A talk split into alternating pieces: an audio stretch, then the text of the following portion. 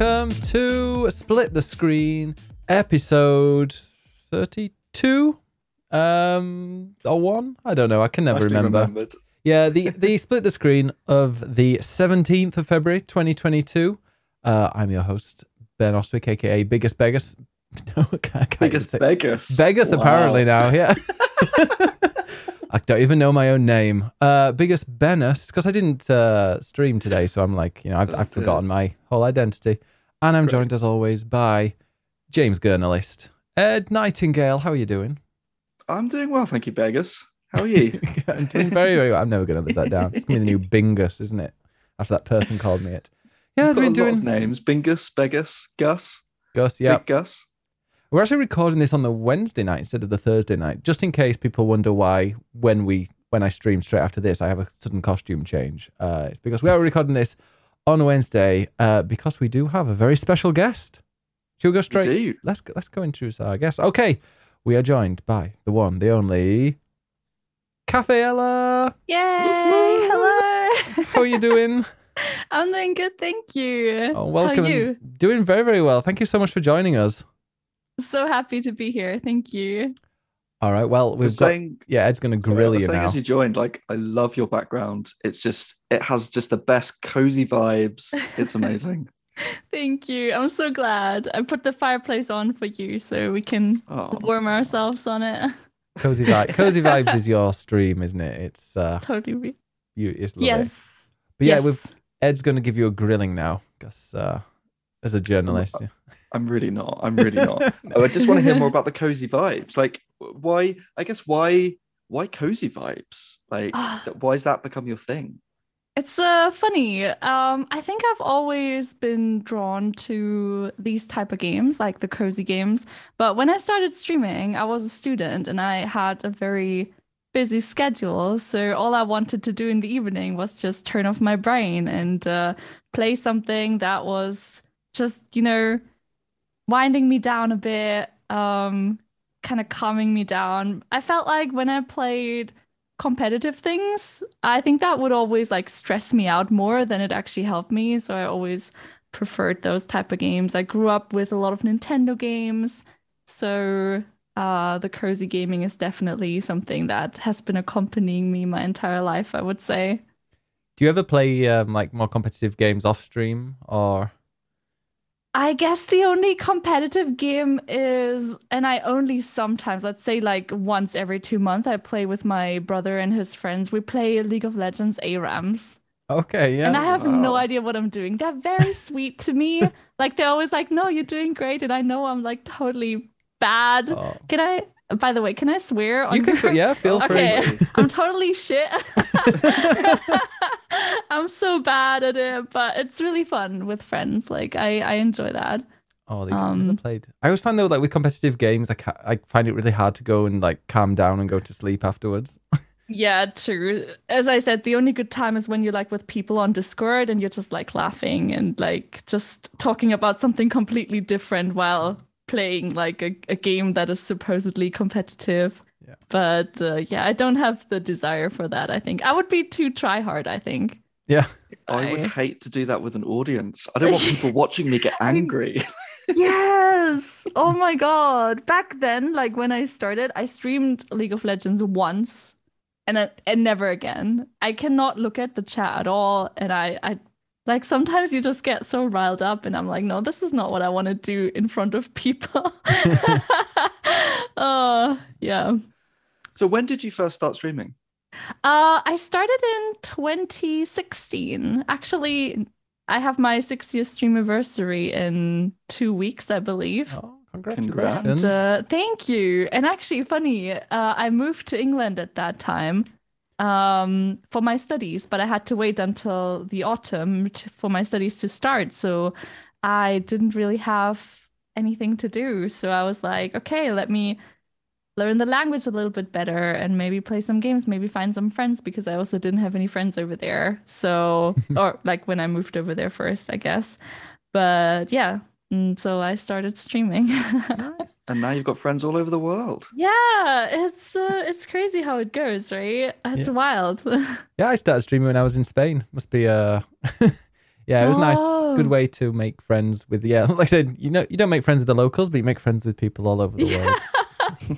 I'm like so introverted and like awkward. I didn't even know where to start to make friends Yeah. back then. Like you you're just like in a city you don't know. You don't go to school anymore. It's not like you meet people just like that. Yeah. It's uh, very odd for sure. Yeah. Um Twitch is a great way to meet people absolutely. through something that everyone loves. Yeah. Absolutely. And there's so many like like genuinely nice and genuinely fascinating people that you meet. Yeah. And I think it gives you a great insight about wow, okay, these people in this part of the world, they care about this right now and others care about that and you get like a way more holistic picture on on people and humans altogether, I think. and it's a really good way to meet people like through the same hobbies as well. Because I think people when they go on, uh, like for example, dating apps and things like that, they're just it's instantly like whether you're attracted to that person. But I, I don't know. I feel like if you're going to be with someone, Are you're going to make friends with somebody. Just getting through that, you know, a, a real a shared interest is really is like the best way to Yeah. to meet someone. absolutely. like you have gaming. always something to talk about. Yeah. It's really good. So we've sort of mentioned the cozy vibes, but what kind of games specifically do you tend to play? Oh my goodness. So on on Twitch, I mostly play, well, my stream grew via Pokemon. Uh, so I play a lot of Pokemon games. Whenever something new Pokemon gets released, I will play it because I think it's uh it's definitely like nostalgia wise, but also like pace wise a very comfy game for sure. Because you can just play it in your own time, and Pokemon are cute, and there's uh, a big fan base around it, obviously, as well and the community is also very very sweet um so i played that. I also love stardew valley. I grew up with farming simulations like harvest moon. I played harvest moon 2 on the game boy color and harvest moon friends of mineral town on the game boy advance. And uh those like those are my happiest childhood memories. So i i love stardew valley and and everything that has to do with farming and crafting. Um so so I think those are my go-tos. Uh, Animal Crossing as well, of course. We love Animal Crossing. Yes, Uh, the pandemic game. it really is. Yeah. Literally, the first day it came out on the Friday, and that was the day I was furloughed for COVID. so it was just the perfect. Yes. oh my gosh. I think it was a lifesaver for so many. And I think you could that really reflected on like the the Twitch communities and the the numbers as well, right? Like there were a lot of people suddenly uh, who wanted to play and uh, be active in that game. Yeah. That was definitely very very cool and interesting. Like it had something good at least, um, as bad as the time was. What do you think to uh, Story of Seasons? Have you played much of Oh, I I do love Story of Seasons. Um, I appreciated that it goes like I think purposely in a little bit of a different direction. But Story of Seasons, of course, does come from the Harvest Moon games. Mm. Uh, I don't know if you all know about the. Uh, there's like this trademark thing going on with Natsume and? The Um, XSEED, the one. XSEED or Marvelous Games, yeah. Um, so Harvest Moon became Story of Seasons, and um, I I personally prefer like the pixel graphics. They are just more nostalgic for me, so that's just a personal thing. Mm. Um, but I, I still think that those games are really fun to play. Yeah, it was uh, the quality was all right, and then they brought out the PC version, and it was a lot better. It ran a lot more Oh, smoothly. really? Yeah. I have not tried the PC version. Yeah, they I got one through um, one of the stream. I think it was like Keymailer. You know that they or Oh, it might have been another one that they they sent me a key to to stream it, and I was like, oh, oh wow, this is this plays a lot better than uh, than the Switch version. That's so nice because I I've been contemplating trying the PC version, especially um Friends of Mineral Town, the remake, because Oh. Friends of Mineral Town is my favorite Harvest Moon. So I really wanted to play the remake. I have not gotten to it to this day because I've just been ah I've I just get slumped in other games, it Yeah. seems. Um but that's definitely still on my to playlist. But if it's on if it's more smooth on the PC, then I might try it on the PC actually. Yeah, because I'm guessing the frame rate's capped to something where there's quite a few dips below 30 on the Switch. So it's I guess you haven't been bitten by. Well, have you been bitten by the Final Fantasy 14 bug? Oh, Yes, I have. Or me and Final Fantasy 14 are like an on-off relationship. Same, I same. started. Same. I started. It's like a charity for me. I just pay them every month. It's like a gym membership. I pay every month and then just don't play And it. don't use. Yeah. oh my god, yeah. I've been um, I've been playing since 2013. Wow. Uh, even before Heavensward came out, I started playing, and um, I I started with friends back then. And uh, in the end, it was just me and another, like one friend. Like we were the survivors, kind of like we actually pulled through and played the game. and then I played for a good two years, I think. Uh, basically, almost until I moved to England for my masters, and um, and then I stopped because I just didn't have the time and I wasn't really interested in it anymore. And then I I gave it a couple of tries whenever like a new expansion comes out. I always Yeah. like play that. Um, I did play very intensely last year. Last year summer, I went into raiding again as well, Oh, which was very interesting. Mm. Yeah, we did the the savage raids like all the way up to 12. It was pretty good. Goodness. Wow. Yeah, I've Um, never done the raiding. I just, I love the story in Shadow, Shadowbringers, though. It just, it made me kind of like not put that game down for a good few Oh weeks. my god. I love the bunny girls. Yes. And now we can have bunny boys. yeah, now the bunny boys as well. They're Oh. so good. I love how they, in- Yes. they included them in the new story as well, the new expansion. But they've, I mean, yes. what I was thinking was there's the new farming update that's coming at some point this year, isn't there?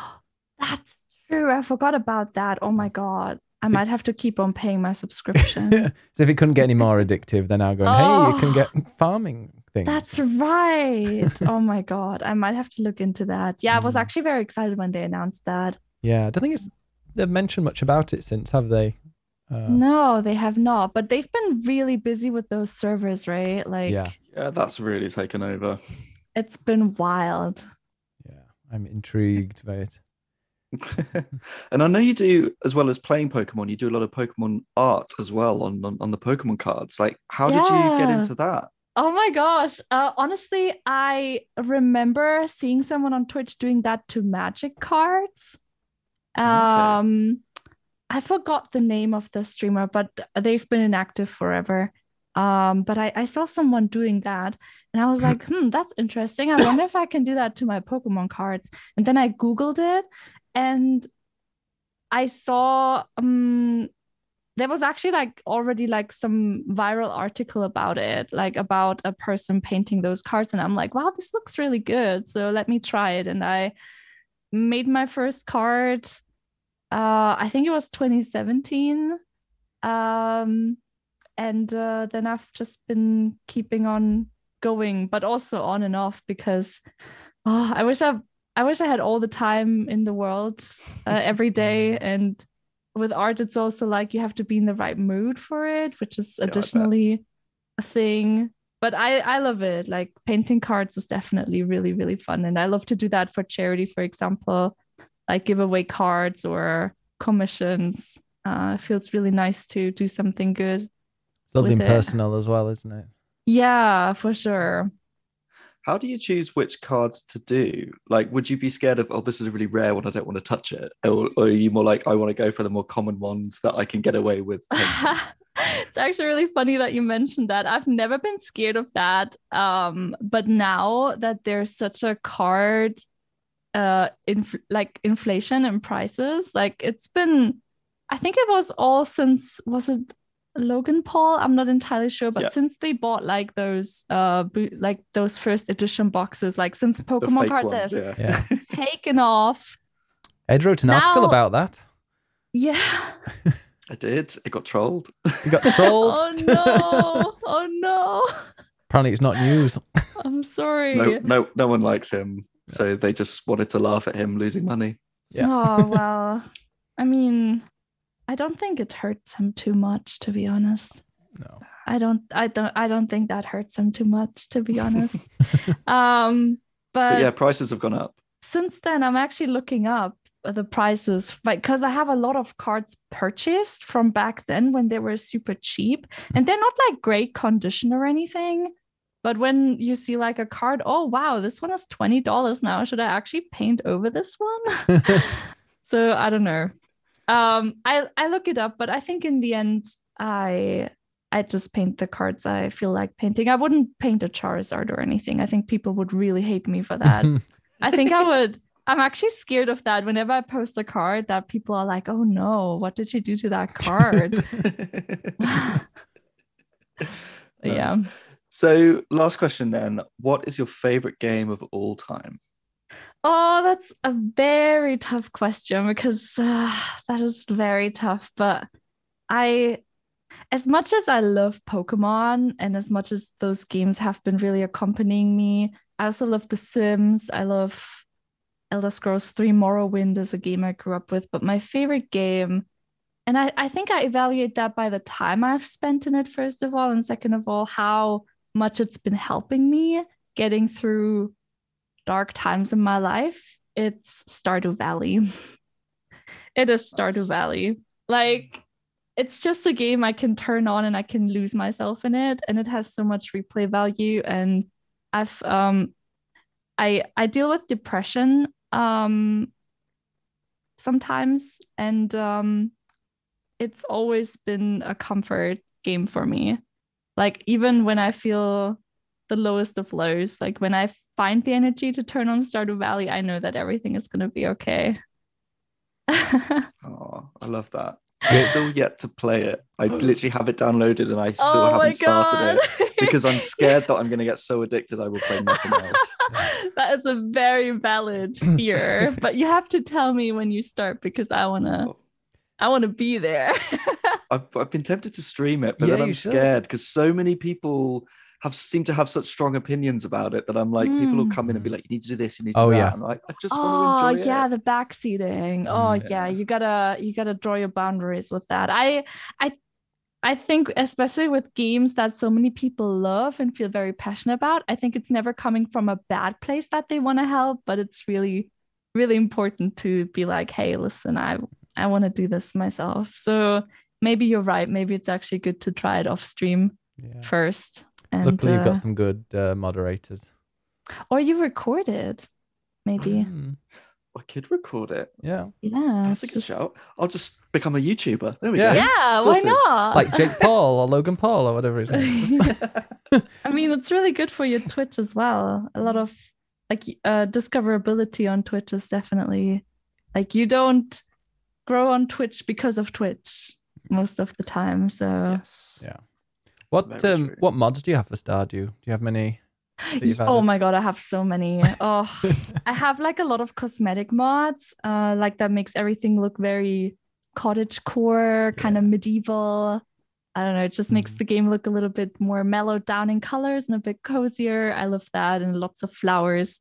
Mm. And I, I have a couple of um, the only mod that I currently run that influences my gameplay because I don't like everyone can obviously play however they like and that's also a really big and good accessibility thing that there's mods that make things easier for example there's a fishing mod that yeah. turns off the mini game Thank which goodness. is really really good yeah a lot of hand-eye coordination for that mm. um for for um reeling in those fish so that I'm there's a yeah, yeah that there's a mod that gets rid of it is actually a good thing mm. um i have a mod that makes the sprinklers work at the beach farm because uh, on the beach farm in the sand you usually can't plant sprinklers but i love the beach farm but i also love to have a lot of plants i was like ah i'll do that yeah i think that's allowed uh, yeah oh, i have so much to learn yeah. I mean, you mentioned accessibility. We're going to talk about that a little bit later yes. because you do work in accessibility, which yes. I'm really excited to hear more about. So we're going to talk about that in a bit.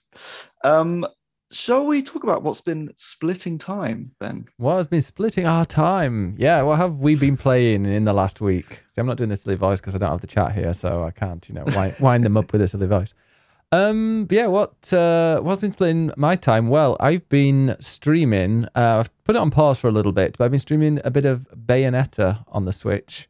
Um, Excellent. I've I've enjoyed that. It's definitely it's like ten years old, um, it definitely feels 10 years old, but it's one of those games that just has amazing controls. I mean, that is the main thing. Uh, the main draw with it is just the controls and the feel of it. Linking these attacks, chain attacks, whizzing through it like that is just, yeah, it just feels great, even if it does kind of ruin your thumbs because it's just constant press this, press this, press this a million times, getting these chain attacks. Um, I love it, and the music is fantastic. Um, so good. Isn't it like a remixed "Fly Me to the Moon" or something like that? It is, yeah, yeah.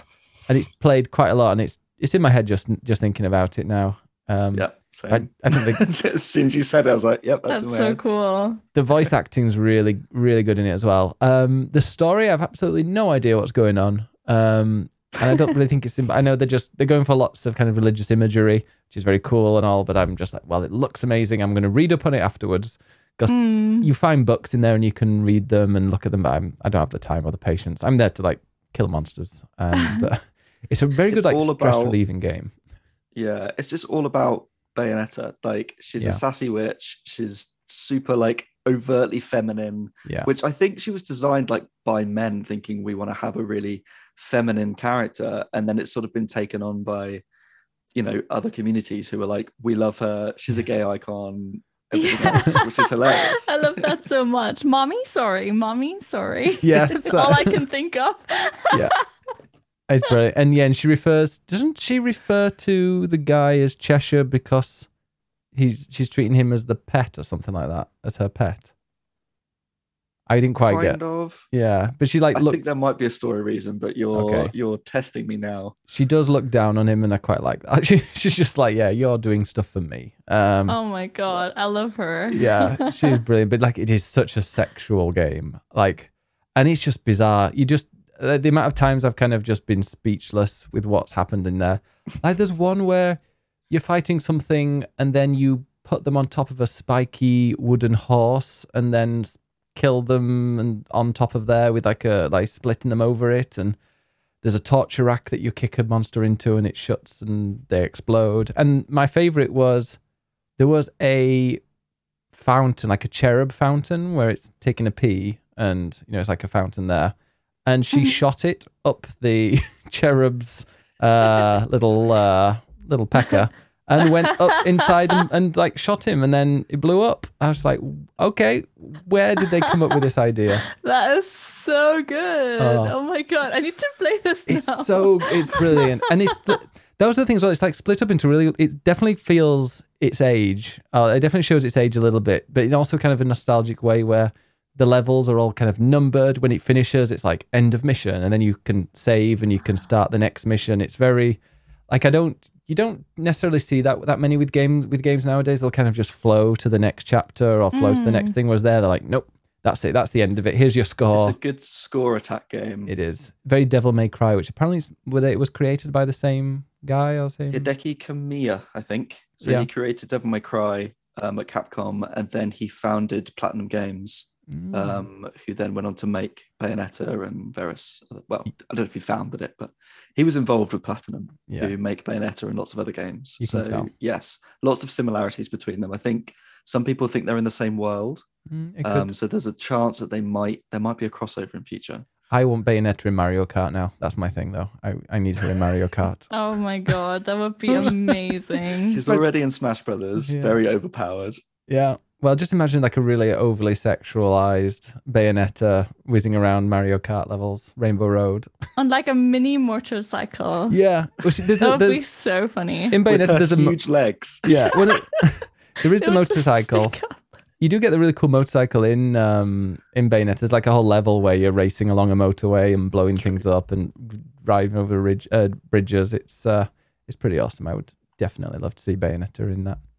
Um, but apart from I'm that, I'm excited to hear your thoughts on Bayonetta 2 when you get there because th- it's a vast improvement. The controls are better, it's smoother. I think the story makes a little bit more sense. Well, that's um, not hard. But the fighting is is is better. Like it yeah. is a big improvement.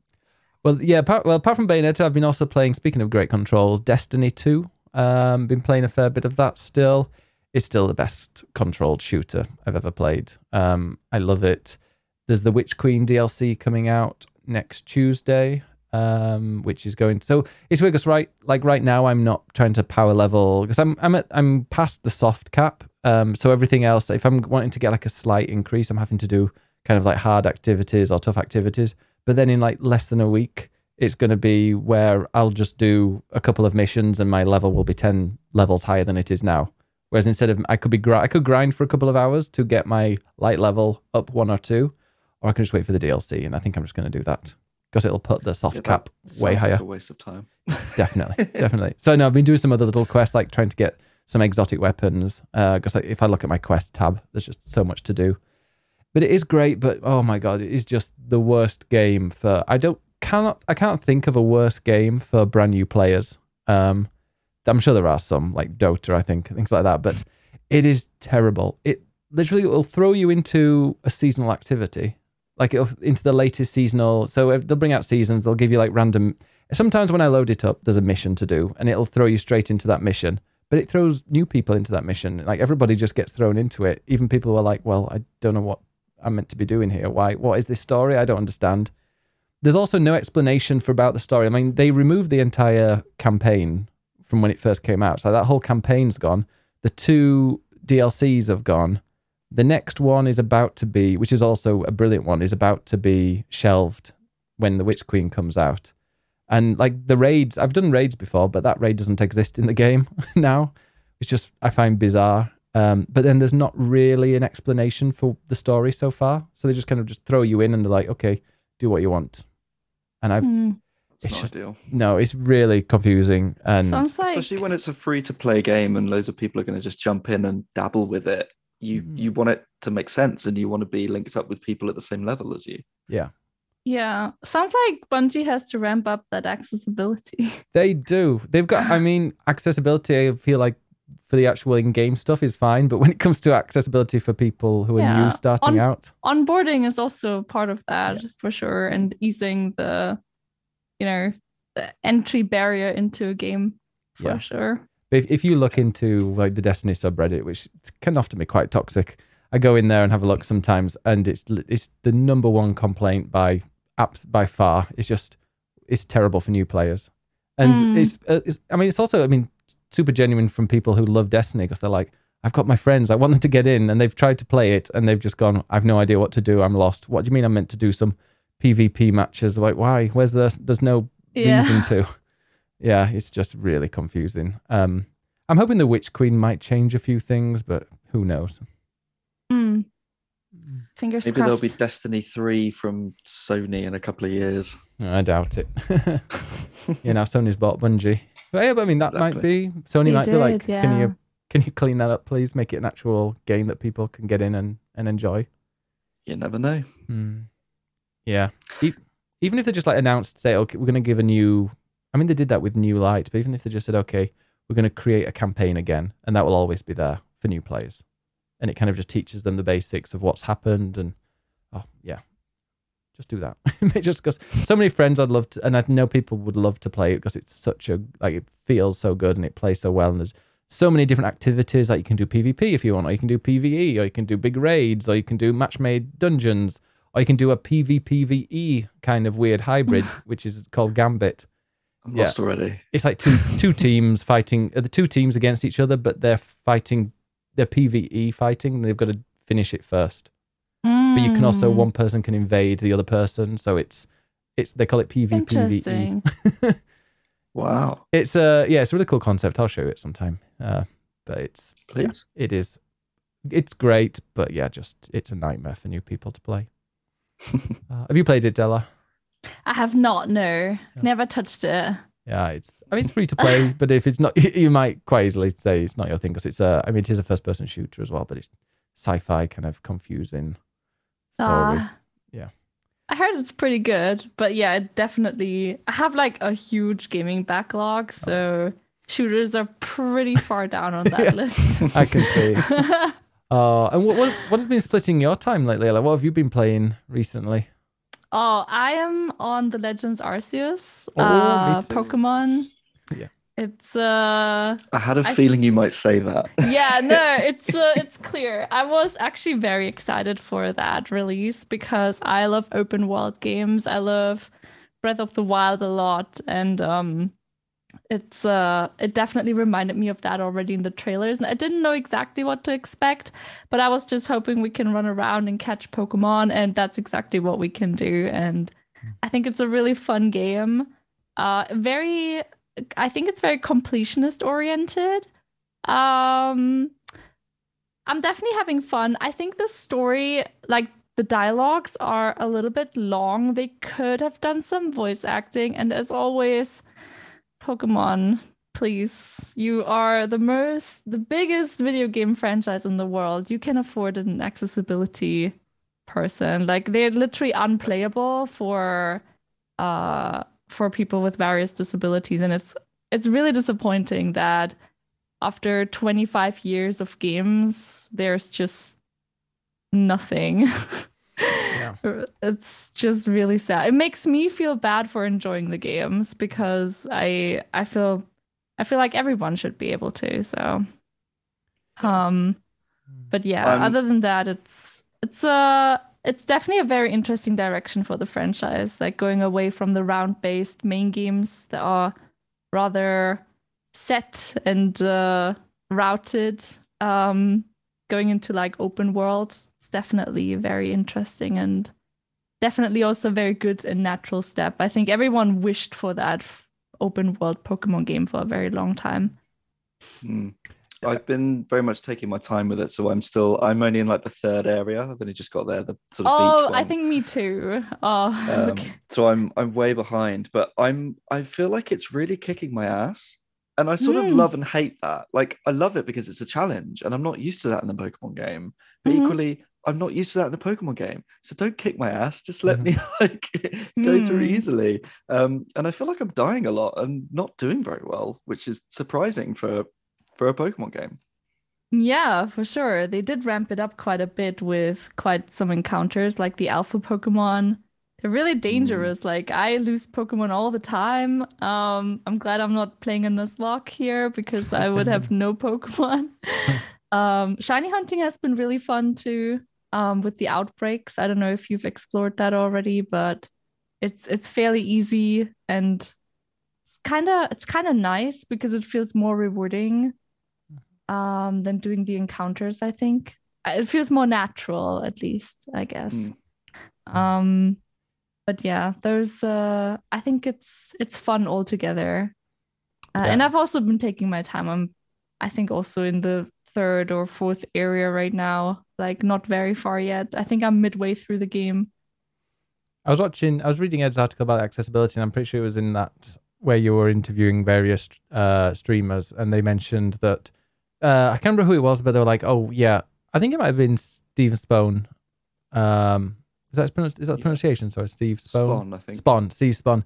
He uh, said that like, oh, it's no game is playable for me on the Switch. Like the Switch just has zero accessibility. I cannot play yeah. a single game on the Switch.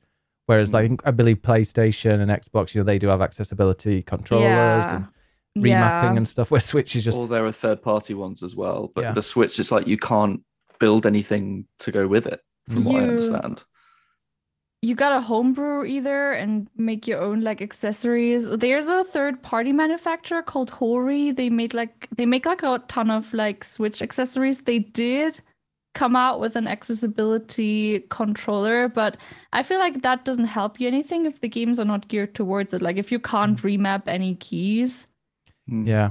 And you can't like, you can't even control the volume limited. in like the des- in uh in the Nintendo's kind of the home made games. Yeah, that too. Or none of the games has stereo uh, sound. Um, shout outs to Ross Minor, who is always uh, coming to my streams and letting me like letting me know a lot of like details that I'm missing out because uh, um, because I, I'm not even like, you know, looking for those things. But uh, Ross is uh, completely blind and says, okay, if uh, a game has mono sound, I don't know where any of the sound is coming from. And it makes mm. complete sense. Like, there's no way to orient yourself by sound. And, um, and, and I think those are like such small things that you yeah. can t- like shouldn't be a problem to do with nowadays video game technology, right? But someone mm. has to think of it when uh, implementing it. We're going full accessibility already, by no, the way. Good. Love it. I, also, yeah, no, I read actually recently. I think there's a, a new PlayStation Five update, or there's one coming out soon, where because apparently that was only in stereo, so you couldn't switch it to mono. So mm-hmm. people who were like deaf in one ear, for example, they couldn't play the game because well, they'd be missing it. Something yeah, is only in one yeah, ear. Yeah, of course. Ah. There's there's always multiple perspectives to the same uh well to the same feature, right? Mm. So customization is really, really important. Just yeah. that you give the option is that's quite crucial. Yeah. Uh, but I, I love I love Pokemon. I finished it. well, I got credits anyway.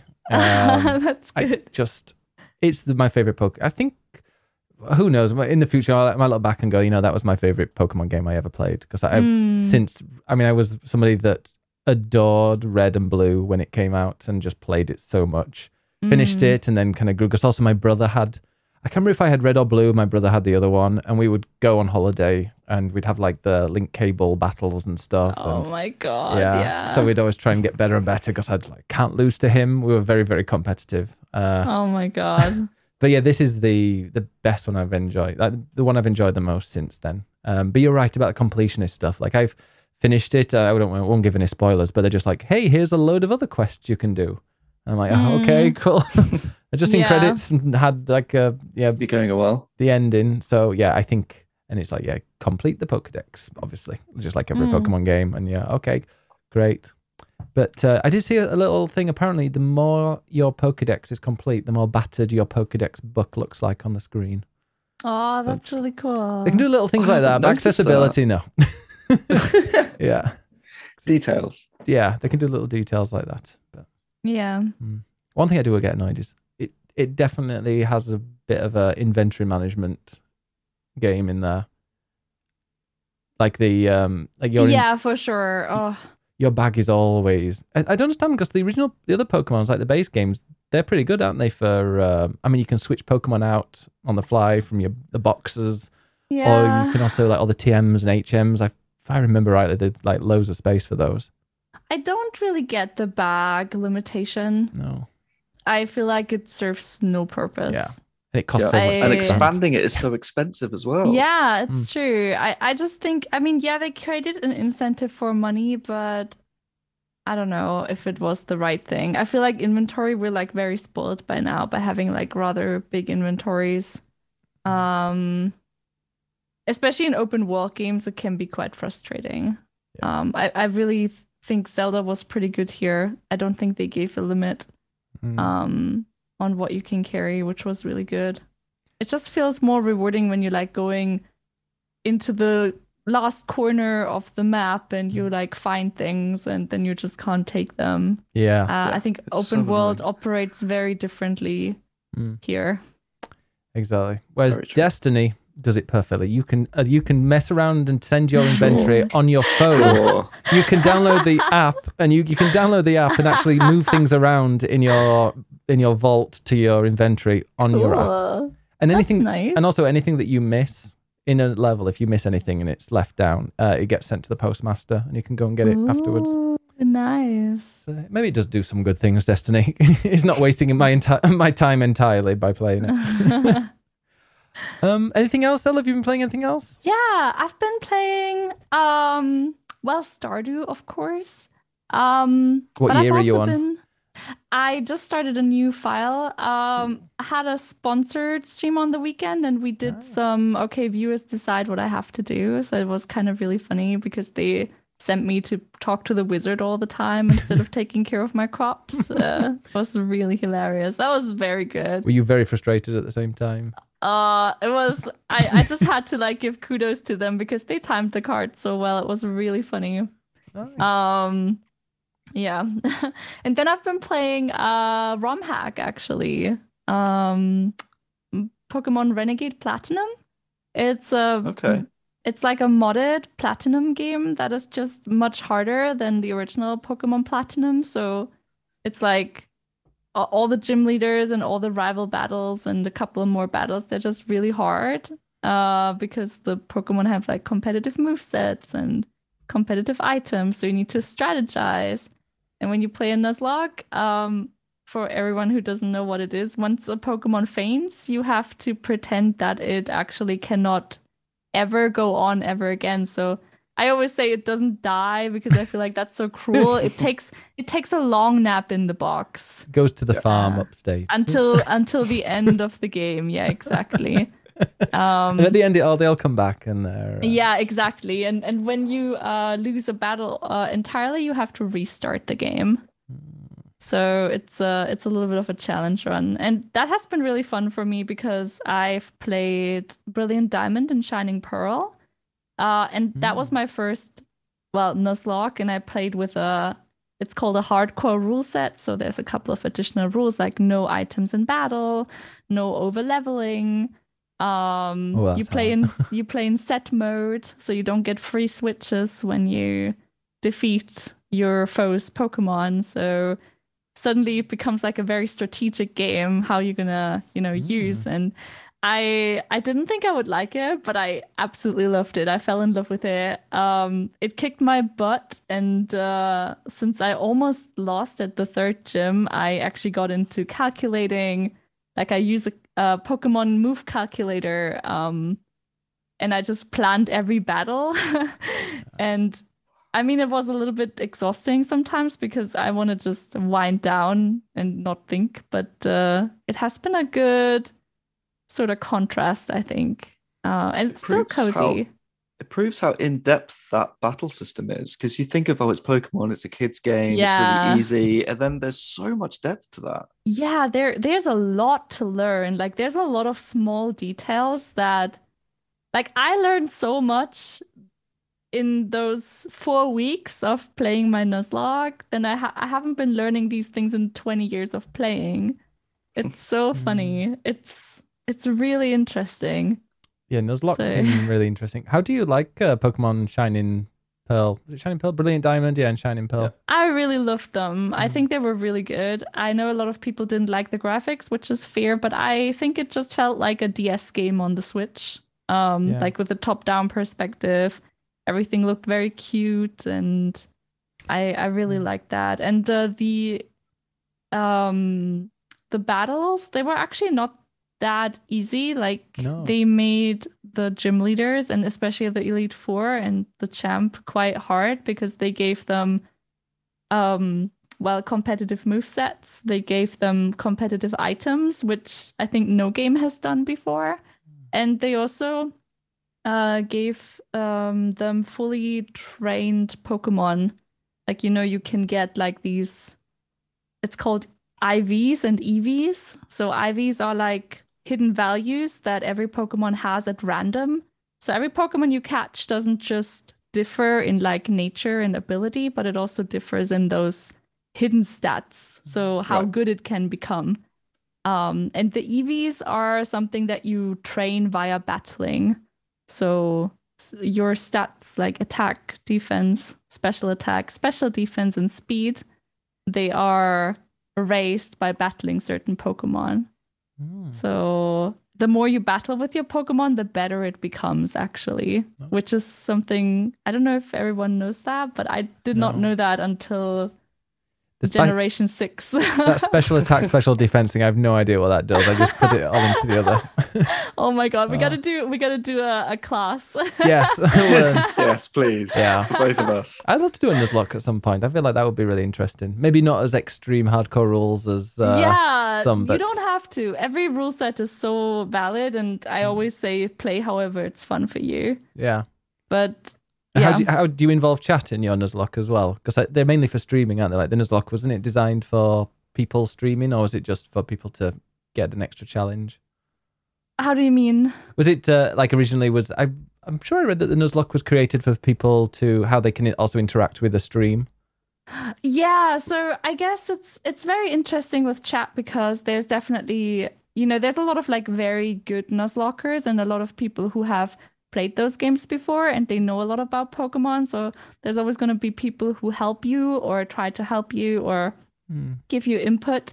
Um, but uh, I, but I always say like you trust your own calculations yeah. the best. Um, I saw some rules and they were like, oh, as soon as you catch someone, you are not allowed to keep the same name. You must rename it to something else uh, like that. So I'm... you don't have to do that. I mean, you don't have to do anything. You can play the rules however you like. And I mean, there's um I think I don't like gatekeeping. Um I think everyone should play Nuzlockes however they feel like they want to play them. Like if you want to use items in your battle, that is totally legit. And yeah. if people look down on that, I think they should reflect on themselves and be like, okay, maybe there's people who have fun in a different way than you out there. Mm. Um, yeah, I'm seeing that a lot with with accessibility and gatekeeping. Yeah, there's there's there's yeah, I wouldn't say it's the norm, but there's a, maybe a few elitists that you that are going to be like, "Oh, what? You use items or yeah. I mean, I didn't, but uh, I've I've seen it in other chats, and uh, that that just makes me very, uh, not angry, but it, uh, I definitely start typing. yeah, frustrated. Several yeah. people are typing. yeah. uh. No, well, Ed, what has been splitting your time this week? Um, I'll go through mine quickly. There are there are two games that I've been playing this week. Um, one very briefly, and they're very kind of opposite, really. Mm. Um, one is Sifu, and the other is Tales of Arise. Now, Sifu has been quite controversial since its release for two reasons. Firstly, because of its representation of, of China, of martial arts, of Asia, um, and as a as a white British man, that's not something that I am you know able to comment on. Um, but there have been a lot of sort of controversies about that. What I will say is that it's full of stereotypes, like very obviously full of stereotypes. Um, and and that's not for me to say whether they are offensive or not, but they're there. Um, even the storytelling, the story is literally your father dies and then you have to enact revenge and that's it and you're like okay well that's obvious and cliche like mm. it it's not doing anything particularly new so in terms of its representation that's not for me but like you can tell anyway that it's full of stereotypes and it's it's slightly lazy storytelling um the other reason that it's been controversial is because it's incredibly difficult and I'm a, I'm a fan of difficult games. Um, difficulty subjective. Everyone, you know, these things need to be accessible so that everyone can play them and decide what level they want their difficulty to be. Um, and I've enjoyed Returnal. I've enjoyed Dark Souls. I looking forward to Elden Ring, but Sifu is too difficult. It is the most frustrating game. I played it for one evening and was like, nope, I'm done. I can't play this again. Um, a little bit like Sekiro, it sort of revolves around parrying, but the timing for that parrying is absolutely minuscule. Um, so you've got to get it exactly right. And even when you do, there's not enough feedback. So it's not like bam and slow mo or anything like that. It's literally just a little push and that's mm. it. So it's really hard to not only get the timing right, but to understand when you've got the timing right in order to learn from that. So it just becomes really hit and miss. And there are some really cool ideas in the game, the way that it loops. It's got these sort of roguelike elements to it. Um, you go back and uh, and play levels again without dying because when you die, your character ages. Um, and so, which again is sort of an excuse for different martial arts stereotypes, really. But um, it has some cool ideas, but it's just too hard. Mm. it was so annoying. Um, and they have now, I mean, I've written a couple of stories this week. There's one that, if, when you look at the trophy data uh, on PlayStation, you can see that there is a massive drop of people that have got past the second level. So, like, the second level is just too hard.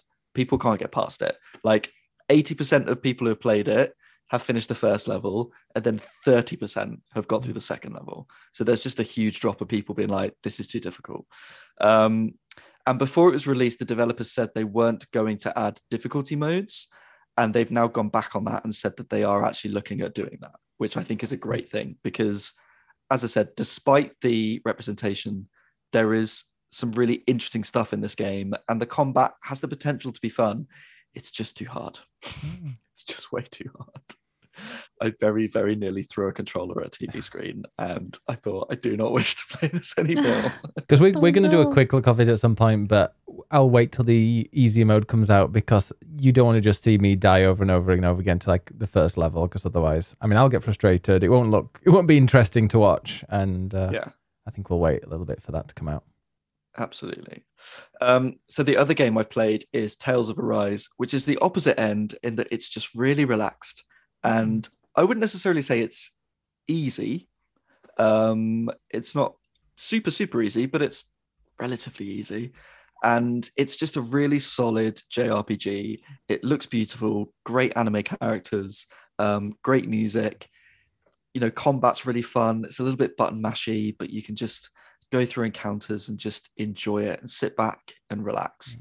And it's become a game that I'm really enjoying relaxing to in an evening. You know, Ella talked about having cozy vibes. Yeah. Like for me, this is bringing that in a sort of JRPG ness way. That's so nice. Um, it's just really relaxing. Um, and after a stressful day at work and then a stressful however long playing Sifu, I was like, no, I'm just going to relax and play a nice JRPG. It's not doing anything particularly original. It's just really, really well made and really mm. fun. So I would definitely recommend it. I mean, it came out a while ago and I'm playing catch up, but I would definitely recommend it for JRPG fans. Is that the latest Tales game? Yeah. Oh, okay. Okay. Cool. Do you like do you like a JRPG, Ella? I love JRPGs. They are just always very long and quite the commitment. So I yes. I wish I had more time because I really love them. Like Final Fantasy X is one of my absolute favorite games Same. of all times. Uh, I cry every time. And yeah. also a, a, masterpiece I have not finished yet is Octopath Traveler, which is Ooh. such a great JRPG. I'm, I'm my current because Ed was talking about Tales of Arise, Arise being uh, like, like, your kind of chill, go to bed game. Like my chill, kind of relaxed, go to bed game is uh, Xenoblade Chronicles Definitive on Switch, which is also mm. amazing. Like that, if you're looking for a good like Switch game. oh my gosh, I need to play the Xenoblade games too. I saw yeah. the trailer announcement on the Nintendo Direct. Yes. yes. Yeah. Yeah.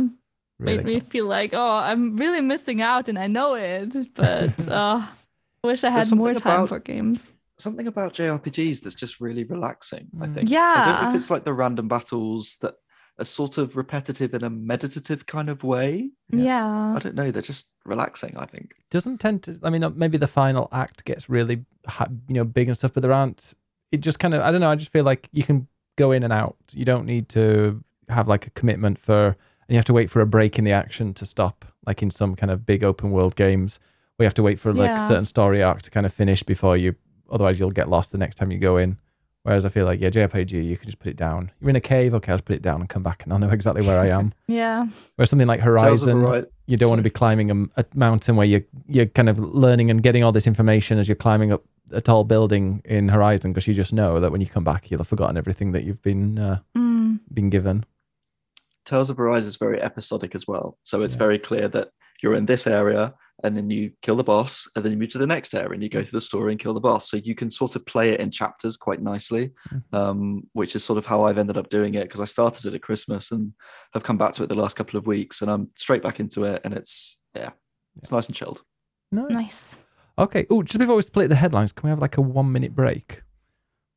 Sure. That sounds like a good idea. And we're back. All right. So, uh, Ed Nightingale of Eurogamer, what has been split in the headlines this week? Let's race through. Um, so, some good news for Mario Kart fans. Um, last week, there we go. It's all of us.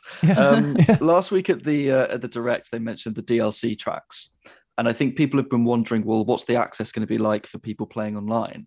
And basically, people have discovered in the, the sort of small print, um, if you're playing with other people that have the DLC, you can also access those tracks. So, for instance, online. So, for instance, if, if I've got the DLC and we're all playing online, if I vote for one of the DLC tracks and it gets picked, everyone can play it, regardless if they own it or not. Mm-hmm. Um, which is nice. So it means that even if you're not paying for the expansion, if you're playing with other people that do have it, you can still play the new tracks. That's good. Which is nice. Yeah. I, mean, I think you get the DLC really. for free, right? When you have online. No? Yeah, with the expect the online expansion, you get it as part of that. Oh, the expansion one. Okay, okay, I got it. Yeah, yeah, yeah. Okay, that makes sense then. Mm, I wonder yeah. gonna yeah, I wonder if they're like, okay, well this because the moment the Animal Crossing DLC was included, that came out with it. I wonder if they're like, oh, we need something that will make people play, but not just you know, not just for one uh, like one week or one month yeah. or something. That's why they're releasing this every however many weeks. I'm guessing yeah, until the end of 2023. Yeah. Yeah, I'm fine. I'm happy to do that, even though I'm on somebody else's plan as a family member. um, and also announced last week at the Direct was Nintendo Switch Sports, which is the spiritual successor to Wii Sports. Yeah. Um, and this is your notice that they are doing an online playtest this weekend, uh, Saturday, Sunday, which you need to sign up for in advance. So if you go to My Nintendo now, you can sign up um, and then you get a download code so you can download the uh, download the little playtest, uh, and that's this weekend. Um, I believe it's only the uh, tennis and bowling. Bowling, let's go! yes. I also saw as well you can't um, stream you can't stream it. Is that right?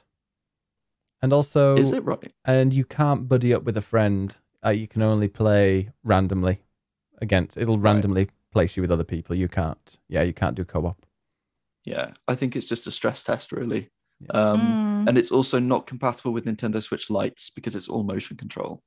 Oh. So you oh. have to have an original Switch mm. with the mm. Joy-Con. Can't toss the Switch Lite through the room. so dangerous. oh no. Uh, but yes, go go download that, sign up, and and download and get playing this weekend because that's going to be fun. Um, now, we talked about uh, Pokemon Legends, and this is your spoiler warning for anyone who hasn't started it. Mm. So come back in like a minute. um, basically, people have gone out of bounds and they've made some discoveries in the game. Mm. and there's someone called Deep Game Research who has discovered a modern bedroom what? hidden on a map. Now, if you've played the game, you'll know that at the start, yeah. it starts with you traveling through time and coming back into the past. And every other game starts with you in your bedroom with like the, the latest games console. And so someone has found a room in the game that is a modern day room and it's got a Pikachu themed Nintendo Switch. So people are now speculating, well, what does this mean? Yeah. and on the one hand, it could be that originally the game was intended to start in modern day a yeah. little bit more before taking yeah. you there. So maybe it just exists. But then people are saying, well, does this hint at DLC? Um, we're all hoping that DLC is coming.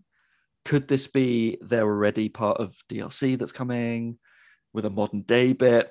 People are all speculating now. Mm. Um, but it's interesting. It's interesting, firstly, that it does start differently to every other Pokemon game. Yeah. Because I think every other one starts in the bedroom. Yeah. yeah. So, uh, yeah. well, actually, Gen 3 starts in the truck, right? You're in the moving truck. I have not played that. I feel like, yes, that rings a bell. Uh, yeah. Sapphire Ruby. You start in the moving truck. Mm. but every other one has, I believe. All yeah, Pokemon games so. start in the bedroom. Sounds oh so wrong when you were saying God. that. Let's not go there. single, okay. You said it. I think a remainder might be more likely. Um, mm. but who knows? Yeah, I can't think how they would include yeah. that in a DLC. Yeah, weird. well, people are saying like, oh, well, will they change it so that there's like a little modern day bit in DLC? And but I, I don't know if they would do that. I, think. If, yeah, yeah sorry. sorry. No, I was just, I was just thinking, yeah, because I mean, spoiler, spoiler uh, don't listen uh, because you're going through that space time rift, right? Yeah. From your time. So maybe originally yes. it started there, but then mm. they were like, maybe they couldn't really make it work with how you get in there. So they were like, ah, let's just start in there. yeah, it does feel quite sudden. The game literally starts with that yeah. rift and you just you just go. I could totally imagine that, to be honest, that they intended to do it in that bedroom, but then they were mm-hmm. like having a hard time to make it add up. Unless they send you back there, like you find a way to get sent back there, and then you can mm-hmm. go and mm-hmm. access another place and from that. All the places connect in a big open world. Mm. That'd be the hub that you go back through there, and then you can go to some other worlds. Wow, makes you dreamy. Yeah. Imagine. okay, spoiler over. I think. yeah. okay, okay. Um, so yesterday's big news was the return of Cyberpunk 2077. Now, this was obviously pretty controversial when it came out, partly because of all the bugs and it was in a terrible state and was unplayable. There was also a lot of criticism around sort of trans identities in the game and representation and things like that. Um, they've spent the last year cleaning it up. There is now a patch that's come out for people who already own it, and they've now released it on PlayStation 5 and Xbox Series X and S. Um, it is an improved version. The bugs mostly don't exist. Um, they've added in new features that should have been there at launch. Naked um, showering. They, yeah, you can now. Now, when you shower, apparently your character actually takes their clothes off, which is, you know, did they not take them a off? A great before? feature to include. Okay. I think it's like if you looked down, it was like you could see the outfits, and now you can see like naked arms. Woo. Oh, okay. Um, wow. Unfortunately, they haven't really changed any of the representation, which is sad. Mm. They hmm. haven't really done much to relationships either. They've added some some extra details, so your the characters you have a relationship with is in it more often. Um, but they haven't added any new ones. I wouldn't say there's better LGBT representation in it, which I think is going to be disappointing to a lot of people. But at the very least, the game is now more playable than it was. Um, and if you're interested in it, there is a free trial as well, which I think gives you five hours of gameplay. So if you're interested, you can go and try it out. Um, but yeah, some things have changed, but there's still a lot of work that needs to be done on that game to make it what it could and should be. Mm. I'm going to give it a go. I got it. It was, yeah, it's £20 right now, which I think for, but if you want to try it out and you do think you're going to enjoy or you're going to end up fancy playing it, I think that's a, a decent amount. But yeah, I'm going to, I'll give it a go, yeah. see what I think. It's definitely like cheaper. one of those launches. Like it reminds me of No Man's Sky that were mm. like, where you really see how how it has like such an effect on when you release a game in which state. Like it's never going to get away from that reputation ever again, even if you fix it up later on. Because No Man's Sky, for example, is a really good game by now. Like they made a mm. lot, they did a lot of patching, and it works really well. It's coming to the Switch, but everyone's, yeah, yeah, everyone's always going to remember it as like the game that was not at all what it was advertised. Mm. So it's really sad because there's so many hours and so many talented people working on it, and then it's like, you know, decisions from higher up that just you know, kind of kind of makes me very sad. Um, yeah, obviously rushed. Yeah, a lot of people are certainly put their entire heart and soul into it. Mm. Um, yeah, yeah, absolutely. Um, ben, you've just finished playing Horizon Zero Dawn. I have, yeah. I've done another. I did a quick playthrough because I played it. I've actually got the platinum of it on PS4, and I was like, you know what, they brought out the PS5 version, but I ended up just getting on PC because on Epic it was really, really, really good deal, and I fancied playing it on uh, on the graphics on here, and yeah, yep. loved it. Really good. And the new the new one is out. Uh, well, Friday. I was going to say tomorrow. Tomorrow. It's, it's, called Friday. tomorrow because tomorrow, this, is, this, is, going out on Thursday. This. So yeah. Um, Ella, are you a fan of Horizon? Have you played it? I have not played it, but I'm a fan because uh, Aloy is a badass mm. as far as I know. And I've been I I looked at some articles and what they've done like with that character, like the animation, the the, the graphics, the little details that they made, it's mm. incredible. Absolutely yeah. mind blowing to me. I I don't know. It just looks photorealistic, even better than photorealistic. Mm. It's incredible, amazing very much so. Even managed to get like um, you saw the picture, like the like the slight hair, you know, like you just oh it's just so. God. Yeah, I had to laugh so hard. Oh, that person circle around oh, yeah. it. Why I'm does like, she have a beard? You've never been five feet in front of a woman. exactly. like, like oh yeah. I've seen so many oh memes though now of like different video game characters with a huge beard and yeah, they're circling the it. Like, Why do they have a beard? oh my god, Kirby, yes. Yeah. Oh no, no, I remember that oh, Kirby oh, one. No. So funny. it is so funny. Oh. Listen. Oh. Um, just gamers anyway, to uh, embarrass themselves. gamers. gamers TM. oh my goodness. Um, a couple of bits of Horizon news. Um, firstly, they're getting very ecological as part of the promotion um, and they are basically planting trees for everyone that gets a certain trophy, which I think is quite an early trophy. Um, and they are supporting some deforestation projects uh, in the US. Um, I believe PlayStation France are doing something as well. And in the UK, um, they are they partnered with the Eden Project to do um, wildflower planting. Uh, and there are no NFTs in the game, are there? There aren't any NFTs now. Just so yeah, with all these games bring out NFTs that you know destroy the environment. The environment, yeah. Here comes Horizon doing the opposite. Exactly. Oh, so good. Um, and what they're also going to be bringing out is some Lego. so they are doing a tall neck Lego set. Uh, the tall necks are the really long ones, uh, t- tall ones, obviously. Can relate. Uh, that, that you climb. Yeah.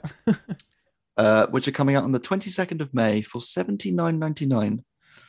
Um, Bloody hell, how, how tall are they? It's 34 centimeters in height.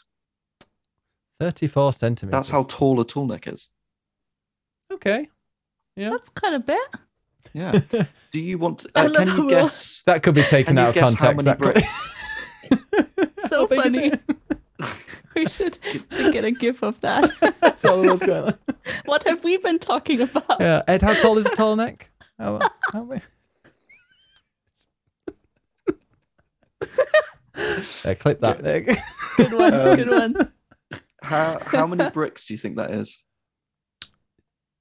2,259. Interesting. Ella, what's your guess? Uh for what is it exactly? So how many bricks are in the in, in the Lego set? What's the Lego set exactly? Like what's the motive? Um, so it is a tall neck from the game, which is like a really tall robot. Oh, um, okay. I am guessing it's uh 1128. Ooh. You're actually really close. What? it's 1,222. Okay. Whoa. Wow. Okay. I did you ever well, very close? Did you ever guess? Did you ever win the prize at like the fair when it's like guess the number of you know jelly beans in a in a no, car? not of... ever. But it's I don't know. It's uh. It's a talent. I'm, I'm glad. That's good.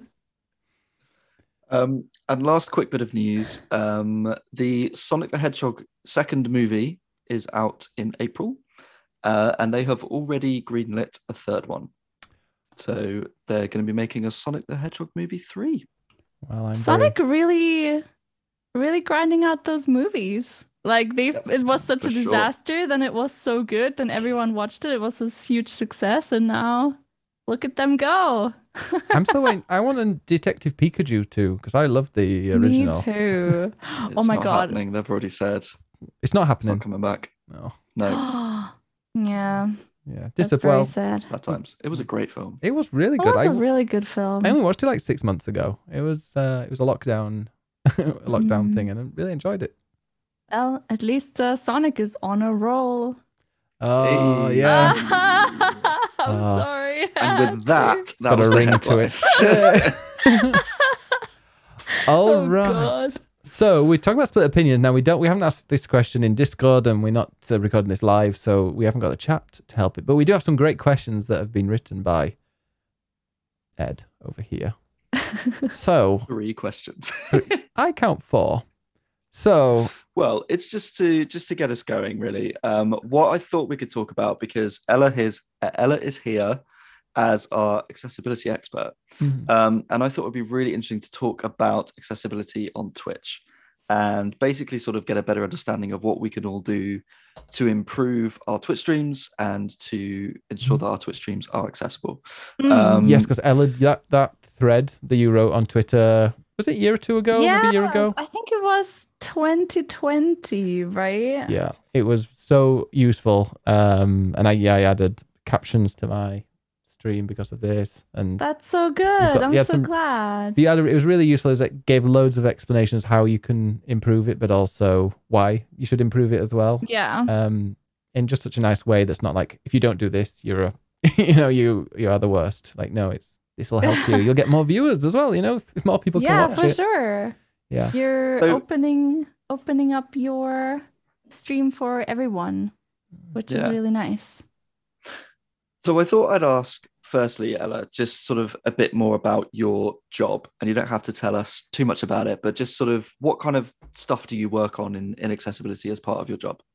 Yeah, so I work as a user experience designer. So my job is to ease and facilitate everything that has to do with the well the interaction between a software or service or product and the user right and the user uh, is my most important stakeholder. So i have to make sure that everything uh, we do all the all the features and all the all the things that we develop are working as intended and intuitive mm.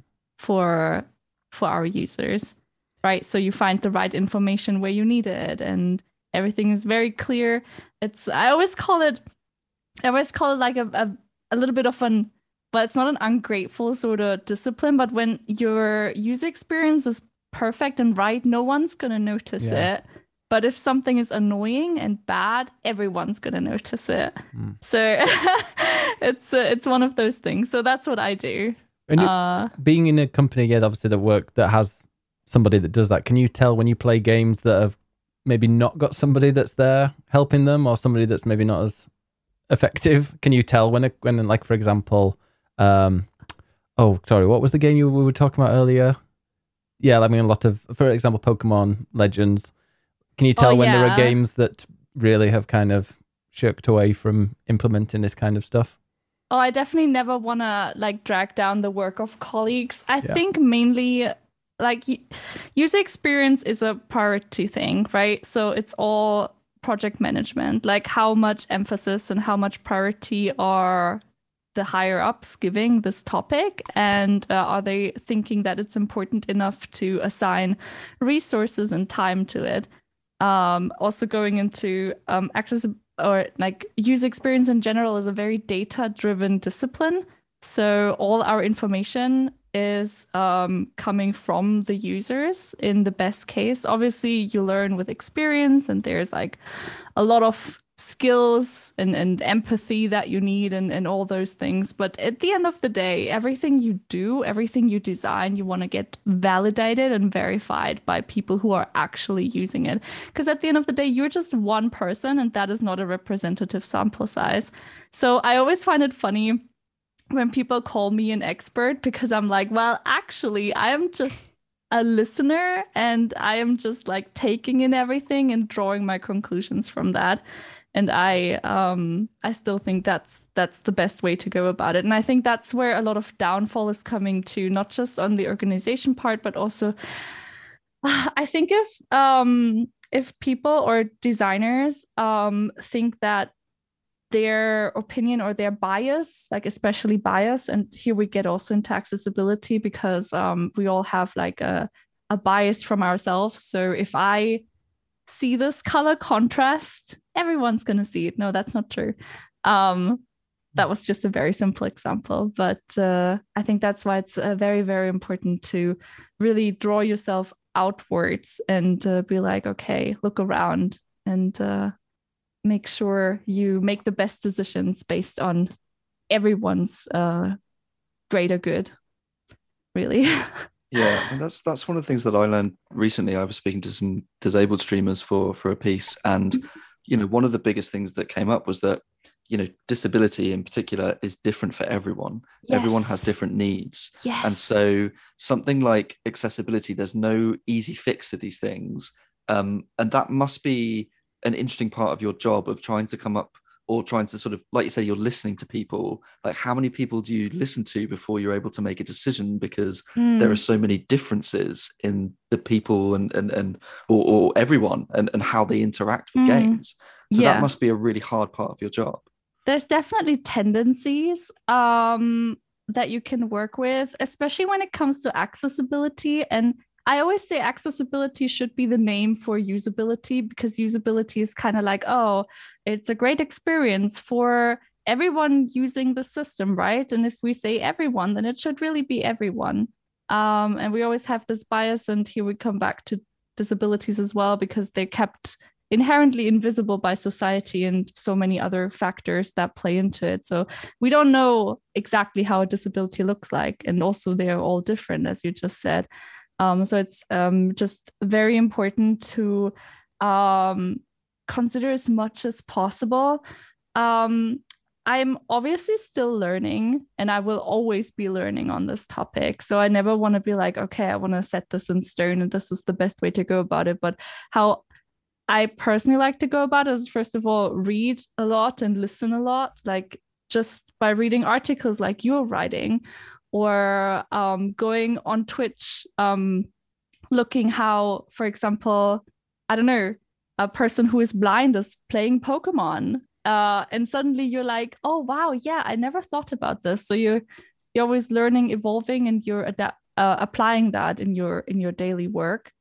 Um so so that's very important uh, but I also want to go away from the understanding that accessibility is like really hard to do because a lot of things are very easy fixes. Like they are very easy, small decisions that you make daily um, that just make someone's life easier just because you thought about it um, and uh, yeah that's why i think um, specialization and customization is like especially the deeper you go the more detailed you go the more complex it might get but i do think that you can cover a lot already with like thinking very universally um, and just knowing that there's not just able-bodied people out there yeah, absolutely. So if we bring this to to Twitch streams, then um, yes, why is it important for us to have or, or to be inclusive and to think about accessibility when it comes to Twitch streams? You know, what are the the benefits? You've already mentioned, you know, that it's increasing your audience size and and uh, and your community. Like, what benefits can, can there be to accessibility? I mean, it's pretty much like the the core message of diversity and inclusion, right? Like we are uh, making sure that everyone has a place on the table and that everyone um, has equal access to all aspects of life. And that inequality is um, it, it's a very mean cycle um, because people with disabilities are less likely to have a job or a good education, right? Because the world is designed around able bodied people, because there's designers or the designers of the world, and uh, that includes me, as insignificant as I am, um, making decisions that are not serving them and um, or not catering to them. And that again results in um, decreased quality of life and that again goes then into like poverty and and all these really real factors and and i think uh, it might sound a little bit silly to be like oh why should i make my twitch stream accessible? Or no one's watching me anyway. You're just you're making the world a little bit more equal. And i think that's a mindset we should apply to every little thing that we can do. And and if it's in our power to do it then there's no like there's no reason against it um apart from that.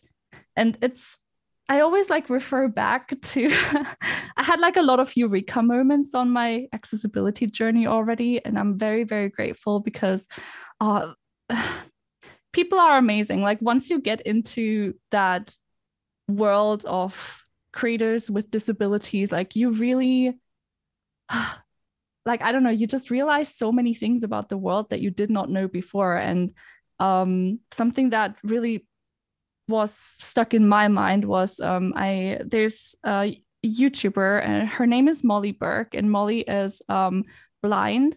And um, she she makes like lifestyle videos like fashion like vlogs everything. It's it's really fun and sh- she's amazing. And in one of her videos she said uh, just as like a side note it was not even about that but she was like you know like in my house i feel i don't feel disabled. I know where everything is. I can move around. I'm so independent. But once i go out i suddenly feel like and i know that i have a disability. And that's like so sad to me because it could be so different, right? Like it could be why is the world not catering these people? And I mean, there's obviously a long history to it and everything, but I just think there's no reason um, to exclude people and to not strive for that equality. Yeah, I, I think there's definitely. I love what you said about being equal. Absolutely, and I think as well there's that thing of when you when you go the extra mile to help people who are disabled, actually everybody benefits from that. Um, yeah, everyone you know, I, does. I've noticed that I mm. actually really enjoy playing games with subtitles on. Yes, oh, yeah. I, I, wouldn't necessarily need that, but actually, mm. I much I find it so much easier to follow yeah. when the subtitles, and I I don't need that, but I want that, so it's great that it's there. Mm. Did you know that curbsides on sidewalks were originally made for people in wheelchairs and now everyone's using them? You use them with your bicycle, you use them with your children's um care, like care, yeah like mm. a hmm. buggy yeah like everyone's using them and they make everyone's life easier even though they were originally made for people with wheelchairs and it just shows like it's a very real life example how um, these technologies really benefit everyone and um, also we're all aging uh, most disabilities are developed in age um, mainly like 60 and up uh, but we're a generation we rely on technology and we love playing games and we want to keep yeah. on doing that. We'll right? still do that so into if, our 60s, hopefully. Yeah. oh, yes. so, so if we don't invest into, you know, improving that and making that possible, what are we going to do later on? I mean, obviously, that's a very, very selfish perspective, but it's something really to think about. I think mm. it really should show you the significance of why this is important. Yeah. Um, it's it really is for everyone. Yeah. yeah. I, you were just talking about, yeah, something that, like you watching movies with subtitles. There was a, a game I recently started playing and I can't remember what the option was, but it was to limit the difference between the loudest part of it and the sh- and the quietest. Um, mm-hmm. I can't remember what it was, and I was like, "Well, yeah, I want to turn that on because it's just it's perfect because you you know you can play it at a low level and it's yeah it's for accessibility, but it's also makes it so much easier for you as well. Mm. Which I think more games need that option. Yeah, definitely. That's really cool. Mm. I can't remember which game. And actually, now. that's oh, it, that's I, something that might be Forza, which we know is very good. it's it's a, a new game. It's a very recent game that uh, had it.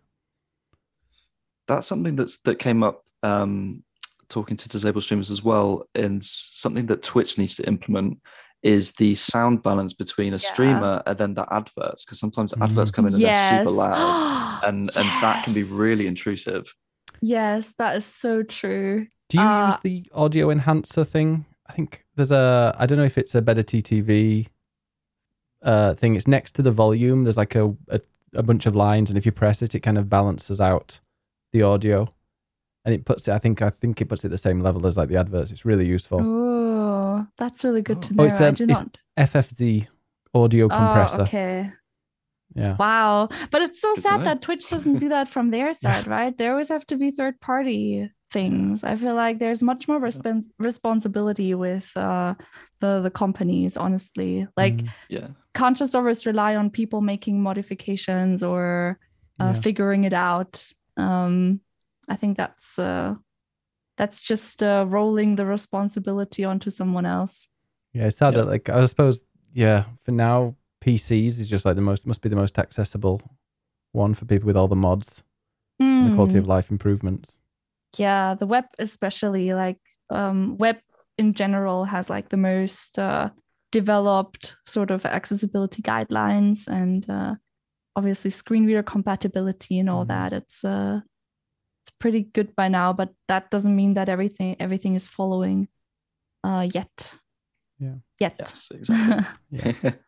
So Ben mentioned a thread that you did um, previously, explaining some options of what we can do to, yeah. to make our streams more accessible. Um, I'd love to learn a little bit more about what some of those features are.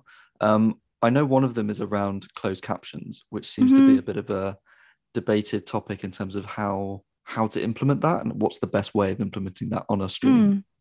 I think the best way is a lot of people use the Twitch extensions, um, which is fine. But if you want your captions to be available on your VODs as well, um, you want to use the native player Twitch plugin. It's not from Twitch, which is really funny, but you can basically, the Twitch player has a CC option. Um, and in order to turn that on and off, you have to use an OBS plugin. And uh, I put the link pretty much everywhere. I have it in my stream too. We'll post um, it in the to, chat when this is going live yeah, as well. please do. Yeah, it's it's really easy. Like I know that GitHub sites are a little bit intimidating, but all you have to look at is like just the README and the explanation. It's really just copying a file into your OBS folder. Yeah. It's really not bad. And then you make a couple of um you can customize it in OBS and then you just roll with it every time you go live. And the captions are available on your VODs too, which is amazing. Mm. And can people turn those off or is it like hard coded into the Yeah, no, they can turn it on and off. They can toggle it on and off. I think there's a problem on mobile though. So that's a little bit of a I think mm. mobile is a bit behind on that. Um not entirely sure. I think a viewer was just recently saying that they don't work on mobile, which is a little bit disappointing. Room for improvement there, mm. but that's really mm. good. I need to do that because yeah. I've just used the the browser based one. But yeah, you're right. Yeah, I mean it's better than better than nothing. Like it's always yeah. good when people have them. I love it's got little. It's got. It's, they've just added a new thing where it's like we'll pop into your chat if you if you're streaming for ten minutes and you've not turned it on. We'll pop into your chat and remind you in case you've forgotten to click start, yeah. Like. Yeah, that was the biggest thing. I always forgot to turn those on as well. Yeah. When you have them in OBS, you just don't need to do anything anymore. Mm. Yeah, the first few weeks it's so easy to forget, and then you just have to kind of force yourself up. Okay, I'm yeah. going to load up these two tabs, and then this third tab needs to be turned on. Yeah. yeah. So, um, what what other features are there to to consider? Um, something that I see a lot is that people in their panels use pictures as text. So, uh, Twitch unfortunately does not uh, support alt text, which means alternative text. Um, so you can like you should do that on Twitter, for example. Every time you post a picture, you have to put some alt text so people using screen readers can get a little description of the what the image is, right? Um, so you just have to like describe the image. It doesn't have to be very detailed. It just to give some context what's there. And a lot of people on Twitch use very clean. I, I get it. It looks very clean if you don't have like any text there, just pictures, but it's inaccessible uh, for anyone uh, using a screen reader. And also might have some uh, readability issues or legibility um, uh, depending on the font uh, it can yeah. it can impose some uh, obstacles. Um, something i also see a lot is when people put links and they call the link here.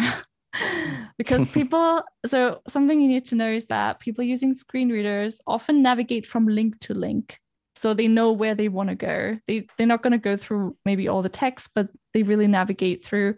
And if you have three links that say here here and here then you're like what's here? Where does it lead? Uh, where does it really go? yeah. So you want to really like say okay this is link goes to youtube or, or something like that i had that. no idea about that. Yeah. I am gonna go check out my page after this and yeah that's i think that's um... the thing sorry go on no, no, that's uh, just a classic, and I've done that too. So it was a good learn learning yeah. lesson. I think a lot of people that don't use them maybe don't understand how a screen reader works because yeah. I wouldn't have known that without understanding that. I I think it's a very I mean obviously I have I do that for my job but just like seeing the first time like someone using a screen reader was very fascinating to me and mm. it definitely made me want to find out more about it. Last year, I did my CPACC certification, which is um, basically like an essential accessibility certification. So I had had to learn all those things, but it's definitely, as I said, like once you once you connect with with people using different tools and just um, you know making making things work in a in a different than you know normative way um, you're inherently learning and um, i think that's very very good for mm-hmm. sure yeah i checked i'm okay there are no here's they're all the names so I'm good. okay, everyone's good. panicking now. Yeah.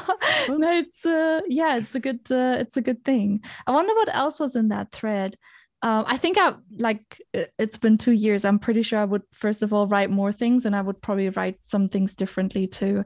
Um, it kind of, I guess sometimes I feel like I don't know exactly how to treat my role as like an accessibility expert because I am, I mean, I am on the neurodivergent spectrum, but um, I don't have like a, um, well, physical disability. Mm-hmm. So I always say, I always want to say I'm a catalyst, not uh, an ultimate source. And I think it doesn't replace at all to listen to people who actually uh, are in that community and do experience these obstacles every single day. I guess one thing is also, you know, being inclusive and actively advocating for accessibility features. Like if you're a streamer, like if you're able bodied, check those settings for accessibility and uh, be vocal about oh look there's like in pokemon there's no accessibility feature that's hmm. disappointing mm. so your viewers know and they are yeah. going to check too and the more that word spreads the the more pressure maybe that can be created on on companies to really have those features mm. Mm. yeah that's that's a big thing that um that steve spohn said to me which was that actually twitch can be a really good resource for disabled people to find out whether they can play something or not yeah. yes um, and actually, if you're at the start of the game and you're going through and saying, "Here are the options. Let's let's look through this," that gives disabled players a chance to see that for themselves, and then they can make a decision. Okay, well, do does that work for me? Can I play this or not? Um, and Twitch mm-hmm. actually can be really positive in that respect um, to allow you know disabled streamers to to find each other and and learn about how they can stream and and how they what games they can play. I've got yeah. your thread by the way. Yeah, the other, the only other one that we haven't mentioned was I believe like com- uh, formatting your text, having visual hierarchy. Yes, yes, yes. So text formatting is also a big thing. Like uh, especially with people with dyslexia or uh, in general, like just to visually um, make your text more readable because there, there's it's definitely like a readability thing. Unfortunately, Twitch doesn't give us a lot of options to do that, so that's definitely on on them. Mm. Um, it's a little disappointing. Uh, I think one thing is also to use inclusive language um, altogether, because mm-hmm. that's definitely also an accessibility thing. Um, so inclusion is definitely part of it. Mm. Um, one other thing I've just thought of, um, and I don't know if you know the answer, just thinking about screen readers, but also thinking about the chat and how quickly the chat's moving and the use of emotes as well. Like that must yeah, be really difficult to follow. That is, that is super difficult. Actually, that's a big problem because um, right now, if you think of a Twitch name, uh, it has a badge, it has maybe a VIP badge, then a subscriber badge, then a gift badge, yeah. and then a timestamp and then the name. And all that is read out. Yeah, even Every if you time. if you accidentally copy and paste a whole person's username plus yeah. their badges, it shows up Chia five hundred yeah. and like all the and and that's a problem because there's no filters. And I actually put a I put a request on the Twitch user voice board because it was also Ross telling me about this issue. Mm. Um, we should post his link in chat, by the way, at this yeah. point.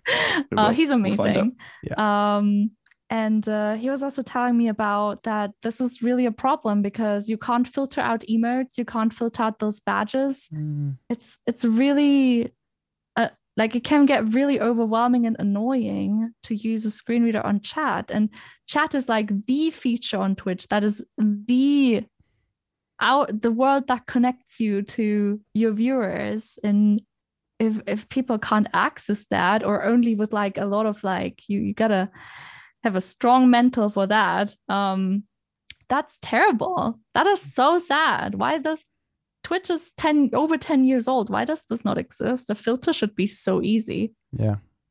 That should be so easy. Yeah. Get rid of the badges. The badge it's just usernames needed, isn't it? Username yeah, just, text. Just give give people a filter to turn off emotes and to turn off badges and just have the clean chat. Yeah. I don't I don't know why that's honestly, I don't know. Yeah. I mean, thinks... of course, uh, it's never like I know backlogs are are long and mm. big, but I feel like that's one of the most essential things. You'd think there might be a, you know, like a, an FFZ or a, like another kind of plugin that would do it, but it shouldn't be down to third party. That should yes, be. I think there's they are using workarounds. I don't know how exactly okay. it works, but they have workarounds, but it shouldn't be the case, especially yeah. for mm. people mm. who come to the platform for the first time. They shouldn't have to seek out tutorials somewhere on Reddit to to watch Twitch. Yeah, that's like make it easy for people uh, when they already have to struggle so much in their daily lives. Really. Yeah. Exactly. Exactly. Okay. Hey, do you have any more questions or? I feel like we could talk for so long about this. yeah, we kept you for so long. I'm so um, sorry. I'm, you know, I get really in depth. Oh, we'll just have to I, invite I you on again, hopefully sometime. Please do. Yeah, I'm so happy to. But thank you so so much for your time and, uh, and your expertise, and I'm sure that people who are like other streamers and people watching this are going to learn from this, or picking yeah. up one thing from hopefully. this at least one thing. And uh, your closed captions in. yes, put your closed captions yes. in. Make it the native one as well. Yeah. Yes. All right. Uh, okay, Ella, where can we find you? Uh, you find me on twitch.tv slash cafe Ella. I stream on the weekends because I have a full time job. Uh, but yeah, evening European time and very happy to have you anytime.